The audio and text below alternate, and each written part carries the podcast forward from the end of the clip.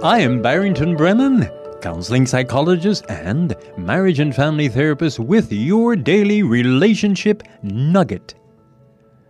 Many romantic relationships end because one partner is guilty of doing something that destroyed the relationship, which makes us conclude that the other partner is innocent. Is that really so? Too many partners get away with the innocent cry because the spouse has done the obvious, and that is, committed adultery or had an affair. Then you hear the innocent one exclaim, I'm innocent. I did not break my marriage vow. The sad part about this picture is that although it, it, it might be true that one partner did have the affair, we often come to the conclusion that the innocent partner did no wrong. The other painful result is the innocent goes on living a well respected life to the world because that one has done nothing wrong. I avoid coming to the conclusion that since a partner did wrong, we can all bear witness to, then the other partner is really innocent. Many partners have committed adultery after years of loneliness, abandonment, abuse, or not having their emotional needs met. This does not excuse the behavior, but it sure does not exonerate the innocent. The irony is that the innocent does look innocent in public. He or she is usually well poised, gracious, kind, respectful, and well mannered. However, no one sees the ugly side, the dark side, displayed at home. There are cases when even the children will vouch for their parents' innocence. This is unusual and it's usually because the innocent knows how to camouflage the behavior with kindness, or the children are too young to understand what is happening. This is a deeply spiritual matter. The truth is, both the innocent and the guilty can be candidates for punishment in hellfire. However, many times it is the guilty spouse who is remorseful repents of his or her wrongdoings, and goes on to live a godly Christian life in peace and happiness because his or her sins have been washed away by the blood of the Lamb. For their repentant, guilty spouse, there is a crown of glory awaiting in heaven. Ironically, the so called innocent spouse remains arrogant, self righteous, proud and stubborn, making him or herself a good candidate for hellfire. His or her relatives actually reinforce that self righteousness because they refuse to believe that their sister, brother, son, or daughter would have done such wrong since it is the innocent spouse who never dropped from membership or loses his or her job because the church refuses to investigate both sides, the arrogant bills him or herself to the fact that look around, looking around the dark corners of his or her heart is a cancer that will soon metastasize throughout the body, causing long and painful spiritual death.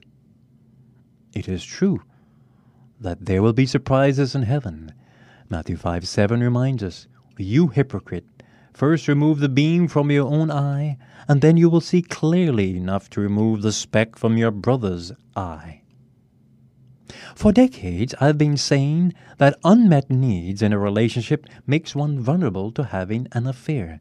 Yes, no one goes looking for an affair, and most do not want to have an affair. It starts very innocently with a healthy friendship relationship. The partner feels comfortable with this new friend because he or she listens, is kind, and pays attention to his or her pain. Then the wounded spouse, who is seeking attention, wakes up one day to the realization that he or she is caught in the emotional web of a romantic encounter. Although it might be confusing at first, it feels good. The innocent partner may suspect or actually discover the questionable behavior and warns or argues with the wounded or guilty spouse.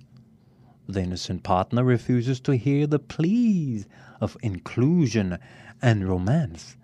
The innocent partner comes home any time, often very late at night, does not discuss where he or she has been, and in some cases does not get involved in sharing household duties.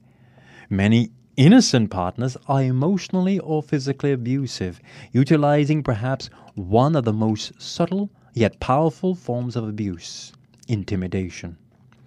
It is as though the guilty has become the slave and the innocent the slave master. But we do not know that the well behaved and respected spouse is a slave master or coal ice box in the home. We quickly throw stones at the one who did the terrible thing, the adultery, and never pause to question or challenge the one who appears to be innocent.